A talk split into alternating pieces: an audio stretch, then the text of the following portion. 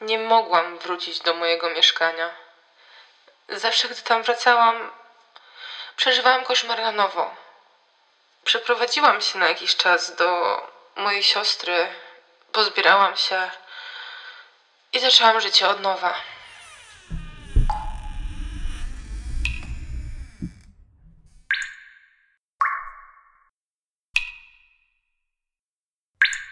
Dzień dobry. Miło mi gościć Ciebie, słuchaczu, na moim kanale. Jeśli jesteś tu pierwszy raz, przygotuj się na sporą dawkę historii kryminalnych. Zanim jednak odsłuchasz ten odcinek, wiedz, że kanał nie jest profesjonalnym programem i sporo mu muszę tu jeszcze zmienić, poprawić. Praktyka czyni mistrza. Mam nadzieję, że z każdym kolejnym odcinkiem będzie lepiej. Jeśli odwiedzasz mnie po raz kolejny, to cześć kochani! Jakiś poważny ten wstęp. Nie wiem, co mnie opętało, ale wracamy do normalności. Jak minął Wam ten tydzień? Czy wydarzyło się u Was coś ciekawego? Bo u mnie wciąż temat projektu, ciągle o nim myślę i stwierdziłam, że nie ma na co czekać. Postanowiłam, że po emisji tego odcinka w ten weekend opublikuję na Insta Stories informacje co i jak. Doszła Was tam fajna grupka, tak myślę, że mogę zacząć zdradzać szczegóły. Jednak wytłumaczę Wam tam e, na Instagramie właśnie co i jak, a zarazem będę potrzebowała tej Waszej pomocy, o której mówiłam. No i właśnie, wszystkiego dowiecie się na relacji. E, mówię o tym teraz, bo to dla mnie dość ważne, a wiem, że nie wszyscy słuchają tego, co mam do powiedzenia na koniec, e, pod koniec każdego odcinka, więc widzimy się, tak, dosłownie widzimy się na Instagramie. Mam nadzieję, że nie wystraszę Was swoją facjatą. Co do dzisiejszego odcinka, nie będzie to historia tak lekka jak ostatnio. Tym razem pojawi się pierwszy seryjny, cudzysłowie i nie w cudzysłowie, pierwszy seryjny na moim kanale. Nie będzie tu jednak morderstw, jeśli tego oczekujecie, ale będą gwałty. Dlatego ostrzegam wrażliwców już na wstępie. Sprawa ta wydarzyła się w okolicach lat 80., jednak najświeższe informacje pochodzą z tego roku i właśnie dzięki temu poznałam tę historię. Panie, panowie i inne istoty.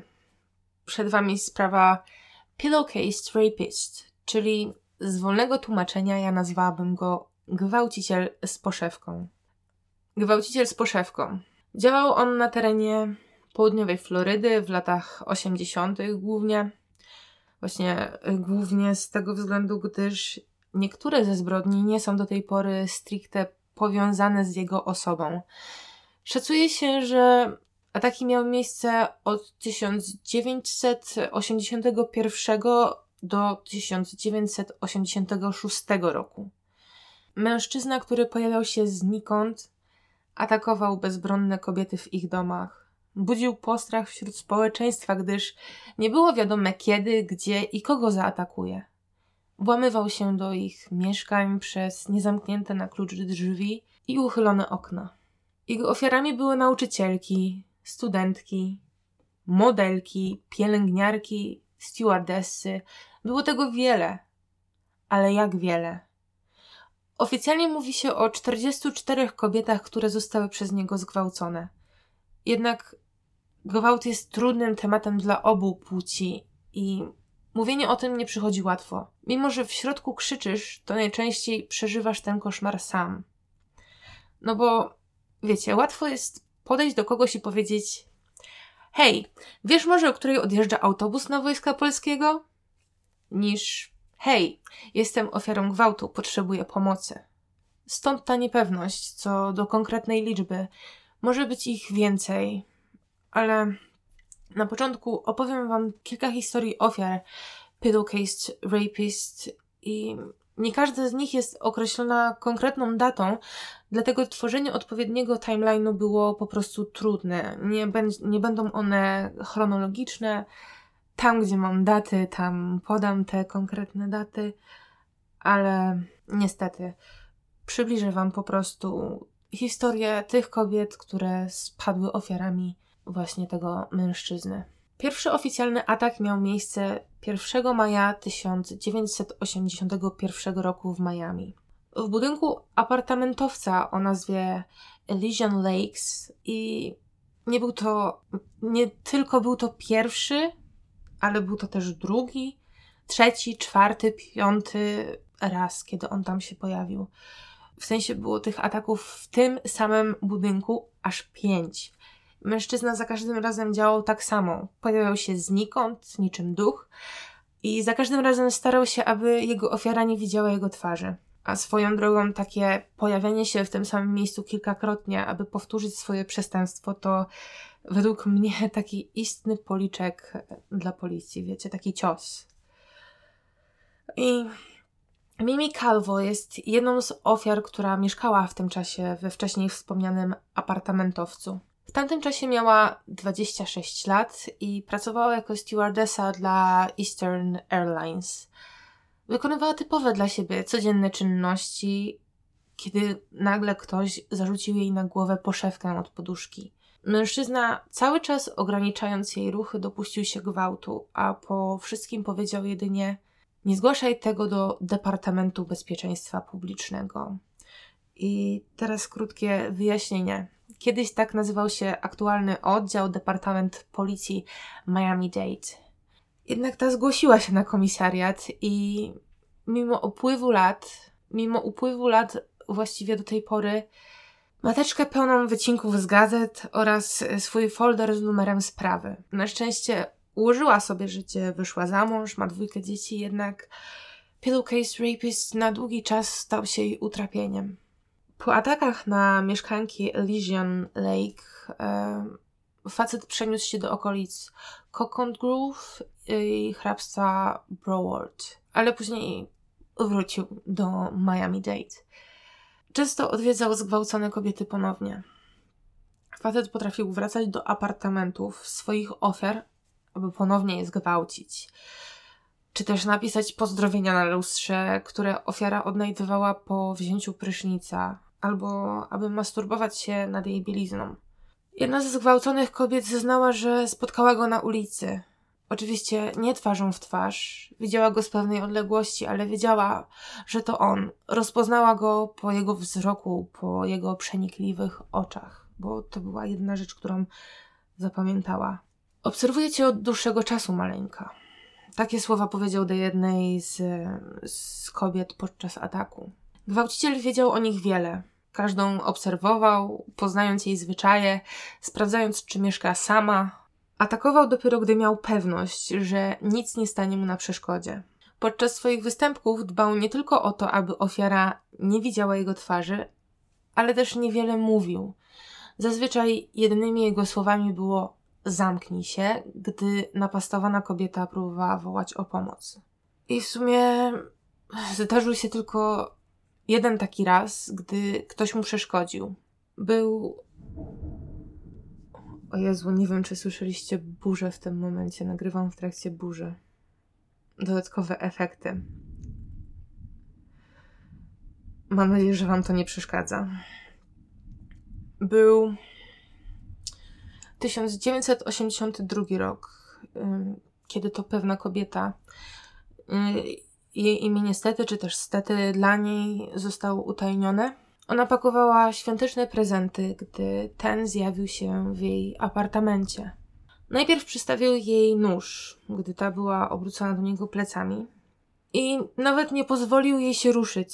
Pierwsze co, to założył jej na głowę poszwę i zaczął się do niej dobierać.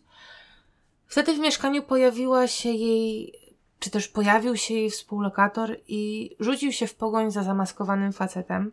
I ten współlokator zdążył chwycić jedynie te nożyczki, którymi ona, których ona używała do pakowania tych prezentów. Y, chwycił te nożyczki i pobiegł za nim. Jednak on też nie, po, nie poznał twarzy sprawcy, ale dlaczego? Otóż ten najczęściej sam osłaniał swoją twarz, a to poszewką, swoją koszulką czy kapturem. Można powiedzieć, że podwójnie się zabezpieczał i wybaczcie za dobór słów, ale nic innego nie ciśnie mi się w tej chwili na usta. Mimo iż Oficjalnie uważa się rok 1981 za początek serii gwałtów wykonanych przez gwałciciela z poszewką. To Jill Simmons, która w tej chwili ma 66 lat, twierdzi, że w roku 1978 czy 79 też została zgwałcona przez zamaskowanego mężczyznę, który założył jej na głowę poszewkę od poduszki, groził jej ostrym przedmiotem i cicho mówił jedynie, aby się uciszyła. I teraz wam ją zacytuję. Nie mogłam wrócić do mojego mieszkania. Zawsze, gdy tam wracałam, przeżywałam koszmar na nowo. Przeprowadziłam się na jakiś czas do siostry. Pozbierałam się i zaczęłam życie od nowa. Za każdym razem, gdy mi się polepszało, gliny dzwoniły i informowały mnie o postępach w śledztwie. Dlaczego Simons nie jest potwierdzona jako pierwsza ofiara? Mieszkała w czymś w rodzaju bliźniaka, a z tego co udało się ustalić policji wtedy, napastnik wybierał zazwyczaj samotne kobiety mieszkające w apartamentowcach, czyli zwyczajnie takich mieszkaniach. Mieszkaniach w, w Polsce powiedzielibyśmy, że w bloku albo apartamentowcu, no co innego. Zresztą, po co ta paplanina? Wiecie o co chodzi. Nie wiedzieli wtedy właśnie przez to, czy to ten sam gwałciciel, czy może facet zainspirowany tym, co robił oryginał. Trudno jednak mówić o inspiracji, gdyż ta napaść miała nastąpić wcześniej, ale z czasem podpięto ją pod sprawę The Pillowcase Rapist, ale nie jako pierwszą. Pewnego wieczora Mm, zaatakował mieszkankę luksusowego apartamentowca. Takie miejsca zazwyczaj są chronione i powinno się w nich czuć bezpiecznie. Powinna ona i inne kobiety w tym budynku. Jednak, jednak cztery tygodnie później powrócił i zgwałcił kobietę mieszkającą kilka numerów dalej, jej sąsiadkę. Czyli szczyt po prostu bezczelności z jego strony. Taki kolejny stryczek w nos. W lipcu 1983 roku zaatakowana została wówczas e, dwudziestoletnia studentka sztuki, Marianne Ritter. Intruz wdarł się do domu przez otwarte okno, czy też uchylone okno. Niespodziewanie złapał ją i grożąc nożem zaprowadził do łazienki. Tam zasłonił jej oczy ręcznikiem i zgwałcił dziewczynę. Wszystko w czasie, gdy jej współlokatorka spała w pomieszczeniu obok. Nie chcę sobie nawet wyobrażać, jak sparaliżowana strachem musiała być, że nie wydała z siebie w ogóle żadnego dźwięku. Nie dość, że była skrzywdzona w ten sposób, to jeszcze z nożem na gardle takie mocne wrażenia. I nie wiem, ja mam wrażenie, że takich rzeczy nie życzy się nawet największemu wrogowi, bo naprawdę to są ciężkie, ciężkie rzeczy, o których w tej chwili mówię i Staram się co jakiś czas trochę ogarnąć, ale nie wiem, czuję, że łamie mi się delikatnie głos przy tej sprawie. I czy Marian walczyła? Zapewne tak, ale te siły są zazwyczaj nierówne w takich sytuacjach. Nie dała rady się obronić. 16 sierpnia 1984 roku 33-letnia Catherine wróciła do swojej kawalerki w Pompano Beach. Była wykończona po ciężkim dniu w pracy i marzył jej się jedynie odpoczynek. Pamięta, że na wejściu skarciła swoje dwa koty, które zrobiły w jej mieszkaniu pobojowisko i poszła wziąć kąpiel. Tam planowała, co zrobi dalej. Umyła zęby, przebrała się w piżamę i chciała pójść obejrzeć telewizję. Jednak kiedy wyszła z łazienki, poczuła nóż na gardle. Znów ta sama sytuacja. Mężczyzna oplótł ją ramieniem, przejmując kontrolę nad jej sparaliżowanym ciałem. Powiedział jej tylko, że to chore, że rozmawia ze swoimi kotami. Nie mówił nic więcej, zwyczajnie zaprowadził ją do jej łóżka i tam założył poszewkę na głowę. Zanim ją zgwałcił, przywiązał ją jeszcze do łóżka tak, aby nie mogła się bronić czy też uciec. Standardowo w trakcie uciszał ofiarę, każąc jej się zamknąć. Kiedy skończył, jak gdyby nigdy nic poszedł skorzystać z jej kuchni, pogrzebał w lodówce i nawet poczęstował się wodą sodową. Następnie okradł kobietę, zabierając ze sobą jej portfel, czy też pieniądze z niego i prawo jazdy. W końcu, kiedy ta miała pewność, że jest, no, ciężko powiedzieć bezpieczna, ale no bo dopiero została zgwałcona, tak? Ale kiedy wiedziała, że ten się już na pewno oddalił, zaczęła walczyć z tymi więzami, aby się uwolnić. Yy, ogólnie mieszkała tam od niedawna. Nie miała nawet telefonu. Nie wiedziała, co robić. Potrzebowała zwyczajnie pomocy. Dlatego też ubrała się i pobiegła do sąsiadów zaalar- zaalarmować ich o incydencie. Chciała powiadomić właśnie policję. Drzwi otworzył jej kompletnie obcy mężczyzna i ona mieszkała tam krótko, ale sąsiadów kojarzyła. I kiedy ten mężczyzna otworzył jej drzwi, ona poczuła, że to jest właśnie on. Rozumiecie? Czuła taki wewnętrzny niepokój. Mimo iż go nie widziała, to przeżyła z nim swojego rodzaju intymną sytuację. Poznała jego zapach, słyszała jego oddech. Nie wiem, jak wam to zobrazować, ale ja jestem typem bardzo empatycznej osoby. I takie rzeczy przychodzą mi dość łatwo. Serio, kiedyś popłakałam się oglądając pro, projekt Lady. Ale nie o to chodzi. Mieliście kiedyś takie uczucie, jakby nagle czas stanął w miejscu, mimo tego, jak szybko nam ucieka, to nagle jest taka zacięta płyta, coś w ciebie uderza. To właśnie tak miała w tamtym momencie Caitlin. E, to było właśnie to uczucie. Widziała jego oczy, jego twarz. Jednak nie potrafiła opisać go później policji, bo ta oczywiście przyjechała na miejsce, ale tego mężczyzny, tego sąsiada, mm, w cudzysłowie, dawno już go nie było. I właśnie ona nie potrafiła powiedzieć, jak on w ogóle wyglądał. I można by tu wstawić fragment z filmu Miś, z twarzy podobny zupełnie do nikogo. Taki właśnie był. Nikt, kto miał okazję chociaż odrobinę go zobaczyć, nie wiedział, jak go opisać. Najczęściej kobiety określały jego wiek na mniej więcej 20-30 lat, normalnego, przeciętnego wzrostu, no nic specjalnego. A wracając do Caitlin jeszcze na chwilę. Kobieta wylądowała w szpitalu i została przesłuchana przez policję. Ci przyznali, że nie mają podejrzanego, ale odezwą się, gdy będą wiedzieć coś więcej w sprawie. Jednak dni mijały, a tygodnie zamieniały się w lata. Policja wiedziała, że szuka seryjnego gwałciciela, gdyż modus operandi zgadzał się w wielu przypadkach. I co w ogóle robili w tym czasie, aby zapewnić kobietom względne bezpieczeństwo? Oczywiście na ulicach pojawiły się specjalne patrole, kobiety były ostrzegane o potencjalnym zagrożeniu. Przeprowadzili nawet akcję, w której namówili poszkodowane panie do wyprowadzki ze swoich apartamentów, a zamienili je policjantkami. Tak po prostu, by być przygotowanymi na kolejny atak, bo no, jak już wiecie, ten gwałciciel wracał kilkakrotnie w te same miejsca. Jednak to wszystko było na marne. Mm, nie wiem, czy on musiał ich obserwować w tamtym czasie, wiedział, co na niego szykują, ale nie pojawił się już w tamtych miejscach. Co jeszcze? Ogólnie dochodzeniowcy przeszukiwali akta, co nie było wtedy łatwą sztuką.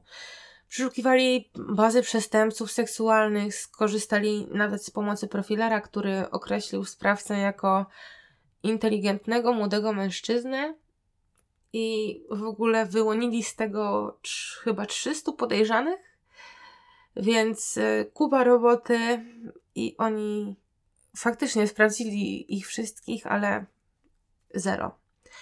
Mieli jego DNA, DNA z miejsc zbrodni, jednak w tamtych czasach no, nie dawało to zbyt wiele. Potrzebowali więcej szczegółów. I wiecie co? Nadarzyła się ku temu okazja. Pojawi nam się w tej chwili tutaj, w tej historii naprawdę niesamowita kobieta, która, która podczas ataku na jej osobę zachowała trzeźwość umysłu. Niestety nie znamy jej nazwiska, znamy jedynie jej wiek. 36-letnia kobieta również stała się ofiarą mężczyzny. Jednak kiedy ten próbował założyć jej poszewkę na głowę, ta zapytała: Co robisz? Jestem ślepa, ja nic nie widzę. Co ty robisz? A on jej uwierzył o dziwo, uwierzył jej. A ta tak naprawdę widziała go doskonale, tylko udawała, że ma chore oczy, aby przyjrzeć się dokładnie jego twarzy. Bo wiecie, sprawa gwałciciela z Florydy była medialna, gdyż policja musiała ostrzec potencjalne ofiary, ale kto pomyślałby, że kobieta w obliczu takich wydarzeń wpadnie na coś takiego? Ja jestem pod ogromnym wrażeniem jej postawy. Nie wiem, jak ja bym zareagowała, będąc w takiej sytuacji, ale wiem, znaczy, nie wiem, czy pomyślałabym o takim małym, sprytnym szczególe, który w jakiś tam sposób pomógł. Bo na podstawie jej zeznań sporządzono odpowiedni rysopis sprawcy, a pomoc, e, w pomoc tą całą zaangażował się Tony Lopez, rzeźbiarz, który pomaga, pomagał często, bo nie wiem jak teraz aktualnie, ale na pewno w tamtych czasach pomagał organom ścigania, tworząc podobizny poszukiwanych. Tworzył takie, wiecie, rzeźby na podstawie tych rysopisów. I za swoją pracę wtedy nawet nie wziął pieniędzy, bo on też chciał, aby to się wreszcie skończyło, te wszystkie napady i gwałty. Zdjęcie tej rzeźby na pewno wrzucę e, w poście na Instagramie. Jeśli jesteście ciekawi, pojawiają się tam właśnie zdjęcia ze spraw i to też tam będzie. No i wracając. Problem polegał na tym, że poszukiwany naprawdę był podobny do nikogo. Ponad milion plakatów z jego rysopisem zostało rozwieszonych po stanie. Szukano kogokolwiek, kto mógłby rozpoznać tego mężczyznę. I owszem, były telefony, że był widziany tu i tu, tam i tam. Jednak żadnych konkretów. Nul, zero. Podobno był tak zwyczajny z opisu osób, które widziały go ukradkiem, a przede wszystkim tej kobiety, która widziała go przez cały gwałt, że osobiście w życiu nikt nie zwróciłby na niego uwagi w tłumie. Ta kobieta tak mówiła, że ona by nawet na niego nie spojrzała, nie zwróciła uwagi. No ale z drugiej strony przecież musiała istnieć jakaś osoba, która z nim pracowała, mieszkała, rodzina, żona, sąsiedzi, cokolwiek. Ja kojarzę sprawę, nie wiem czy wy kojarzycie, ale ja kojarzę taką sprawę, gdzie kobieta rozpoznała w rysopisie, w rysopisie poszukiwanego mm, swojego sąsiada. On był wtedy podejrzewany o morderstwo. I to było po prostu takie jakby porażenie prądem. O, to on. Wiecie o co chodzi. No ale tutaj facet miał ewidentnie ogromne szczęście. Mimo iż y, ścigany, poczuł w końcu, że grunt pali mu się pod nogami, gdyż z dziwnych powodów zmienił swój cel.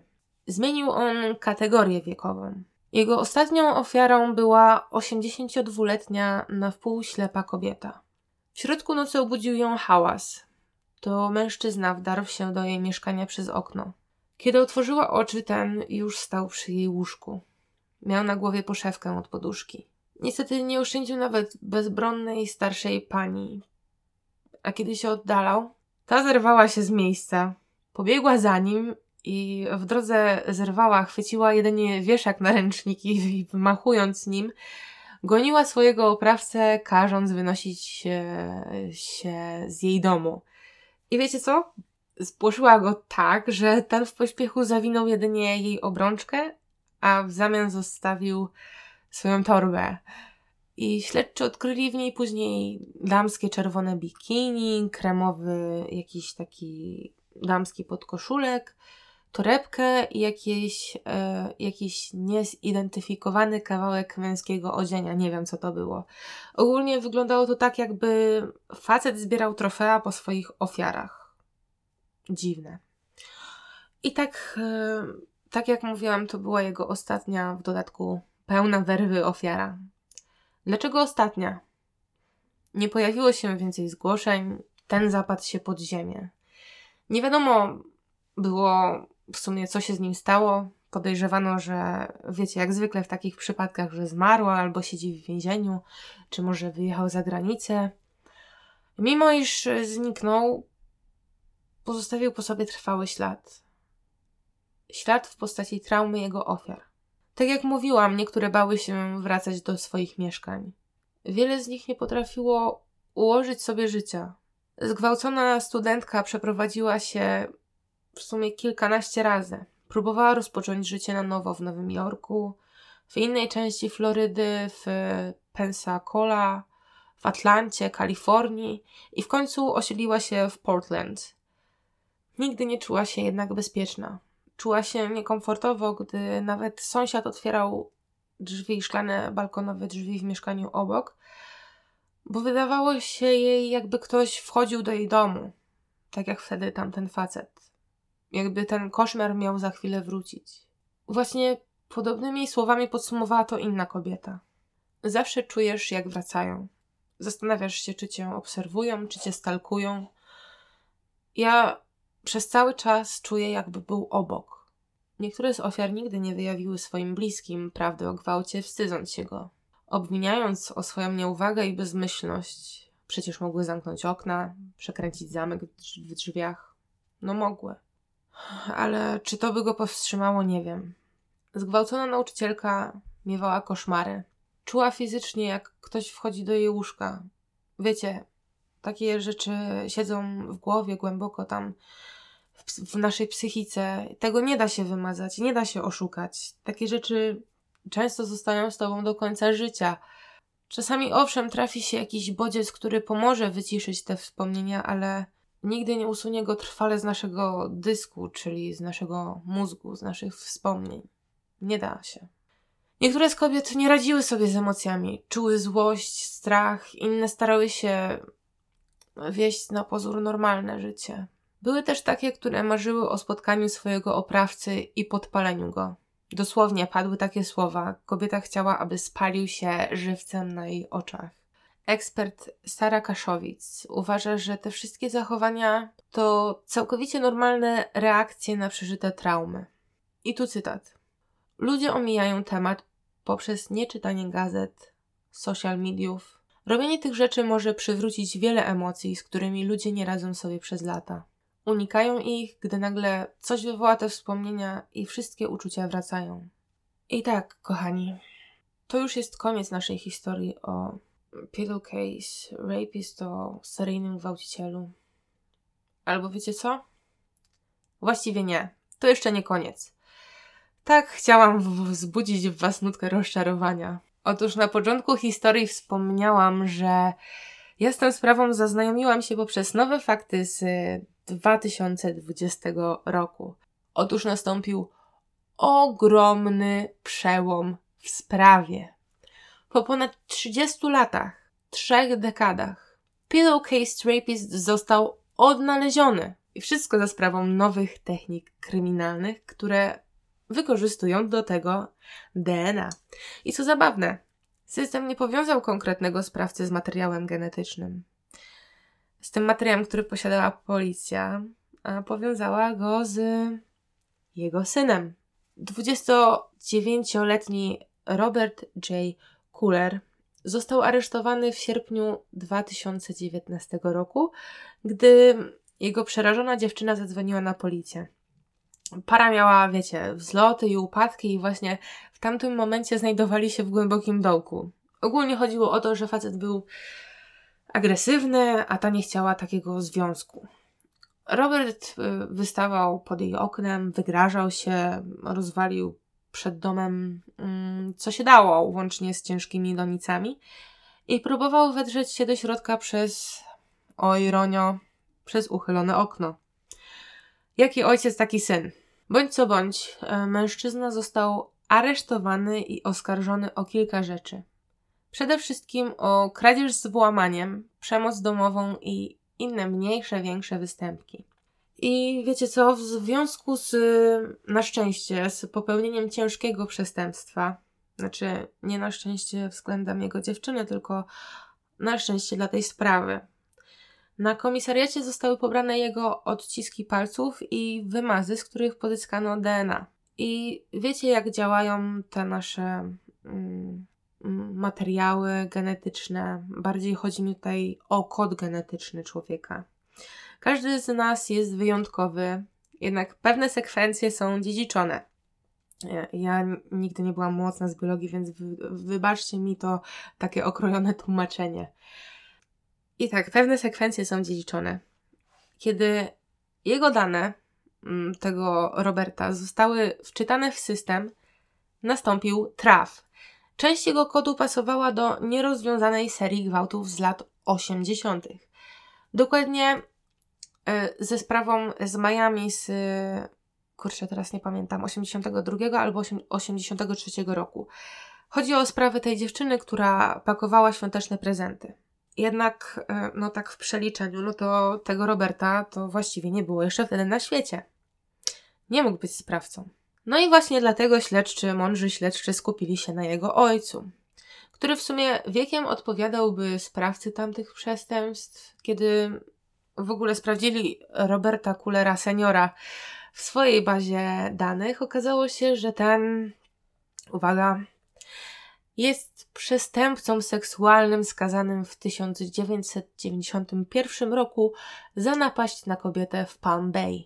Niestety, w tamtych czasach wymiana danych między poszczególnymi departamentami policji, nawet e, z tego samego stanu, wymiana takich informacji była kiepska i nikt nie powiązał tej sprawy ze sprawą gwałciciela z poszewką. Lata mijały, a temat znikał z ust wszystkich. Ataki ustały, wiecie, zrobił się z tego po prostu cold case. Policja dzięki swoim działaniom pozyskała DNA starszego Roberta, czyli podejrzanego, Obserwowali to, jak się zachowuje, jego nawyki, gdzie chodzi, co robi itd., tak itd. Tak po prostu czekali, aż nadarzy się okazja. Aż zrobi to, czego oni od niego oczekiwali. Czego oczekiwali? Aż da im swoje DNA na tacy i udało się. Wykorzystali faktycznie, pogrzebali w śmietniku, bo wykorzystali jakiś śmieć, który ten wyrzucił do publicznego kosza, ale dzięki temu mieli jego, jego DNA. 18 stycznia 2020 roku 60-letni aktualnie mężczyzna został aresztowany. Przedstawiono mu zarzuty wielokrotnych włamań, kradzieży, gruźb, napaści oraz napaści seksualnych. W momencie pierwszej zbrodni, o której Wam mówiłam, miał 21 lat. Nie wiem, co nim kierowało. Nie wiem, skoro później ułożył sobie życie i założył rodzinę, on, on tak, ale wielu swoim ofiarom odebrał takie możliwości nie wszystkie potrafiły się potem pozbierać. I nawet nie uwierzycie, jakie wzruszenie wywołała informacja o zatrzymaniu. Jego ofiary zaczęły zgłaszać się na policję. Każda jedna sprawa jest teraz weryfikowana i szukane są dowody, które łączą go z nim, w sensie z tym Robertem, który siedzi w areszcie. I póki co oskarżony jest o jeden gwałt, ten, z którym został powiązany przez DNA ale nie został jeszcze postawiony przed sądem. Trwają prace nad większym oskarżeniem i oby odpowiedział za jak największą ilość. Pamiętacie pewnie, że w latach 80. naliczono ich 44. No ale czasami zdarza się tak, że uda się połączyć tylko z jedną sprawą i mam nadzieję, że to się nigdy nie wydarzy, że ta kara będzie surowsza. Sprawiedliwa, przede wszystkim sprawiedliwa.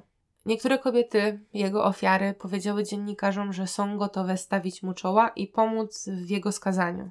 Jedna wspomina, gdy zobaczyła wiadomości, wszystko wróciło. Zaczęła mówić: To on, to on, złapali go. Jej rodzina, ona, wszyscy byli szczęśliwi.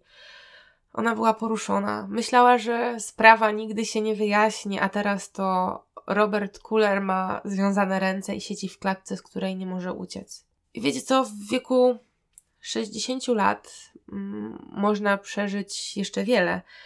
Dlatego ja cieszę się, że sprawiedliwość dosięgła właśnie Roberta Kulera. Sprawa jest świeża, więc zachęcam Was do śledzenia nadchodzących wydarzeń. I tak jak mówiłam, liczę na to, że oskarżyciele staną na głowie, aby połączyć go z jak największą liczbą gwałtów. I w ogóle to zatrzymanie dało no po prostu teraz dano nadzieję tym wszystkim biednym kobietom. Niektóre mają po 60-70 lat. Musiały dożyć starości, aby ich od, oprawca odpowiadał w końcu za czyny, których się dopuścił. Trzymam mocno za nie kciuki. A co wy myślicie o tej sprawie? Słyszeliście o niej wcześniej? Podobno motyw poszewki od poduszki pojawiał się w innych stanach i nie wiem, czy to była inspiracja, czy zwyczajny przypadek, bo takie lubią chodzić po ludziach. Um, dzisiejszy podcast był trudny. Może i nie wgłębiałam się w takie, wiecie, największe szczegóły samego gwałtu, ale wszyscy wiemy, co to jest i jak wygląda. W ogóle, przygotowując ten materiał, trafiłam na fajną akcję w internecie. To była ogólnie taka zbieżność, gdyż znajoma udostępniła na swoim Facebooku, Facebooku post Forget Me Not. Jest to piękny, wzruszający i zarazem przykry post. Otóż chodzi o akcję To nie nasz wstyd. Adekwatnie do, do, do dzisiejszej historii. Adekwatnie do dzisiejszej historii.